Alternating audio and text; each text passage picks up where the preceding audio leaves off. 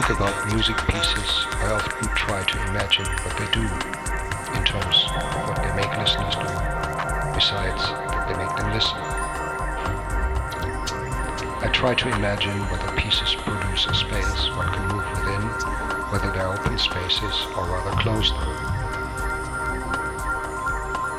I wonder whether they make people move or make them rest, and whether generally they help to achieve changed awareness of an environment. Seen or conceived that way, music becomes a function rather than just a passage of time filled or accompanied by sound. As a function, the piece is removed from the focus of attention to become one element in a setting, a part within an ensemble of parts that make up a situation. Thus, a piece does not just sound, but transforms. Composition in this respect would not be so much about orchestration or programming, but about studying and preconceiving the effects of transformations within space and social interaction.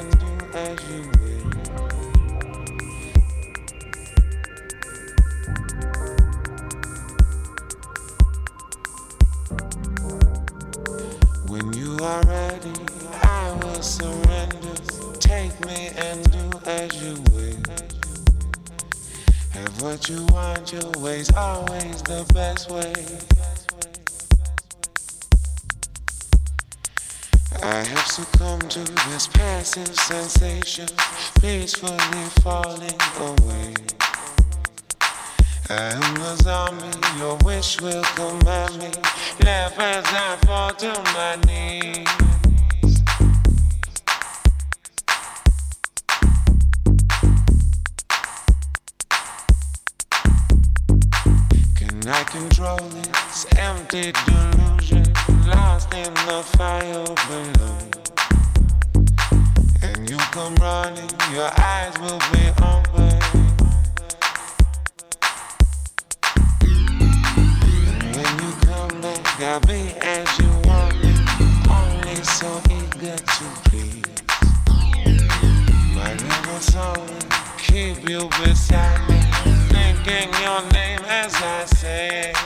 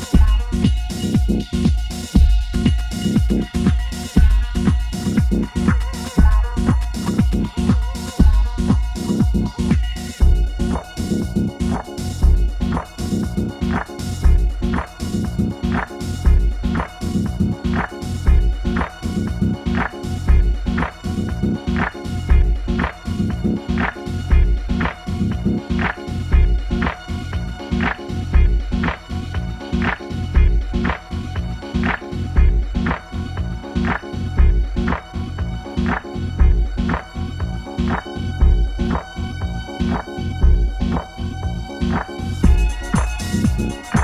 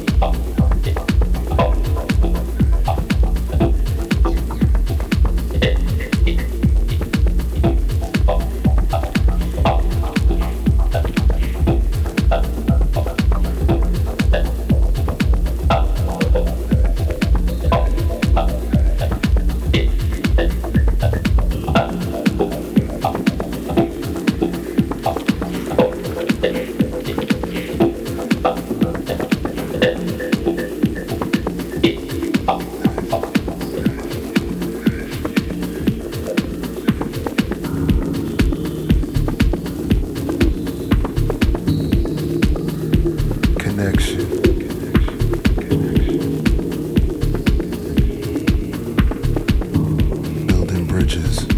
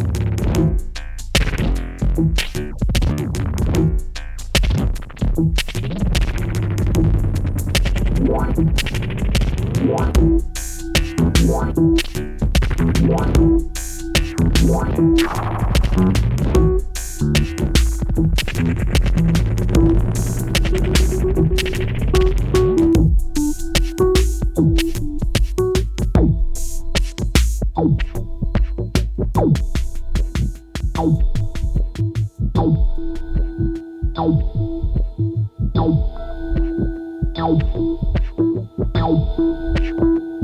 you.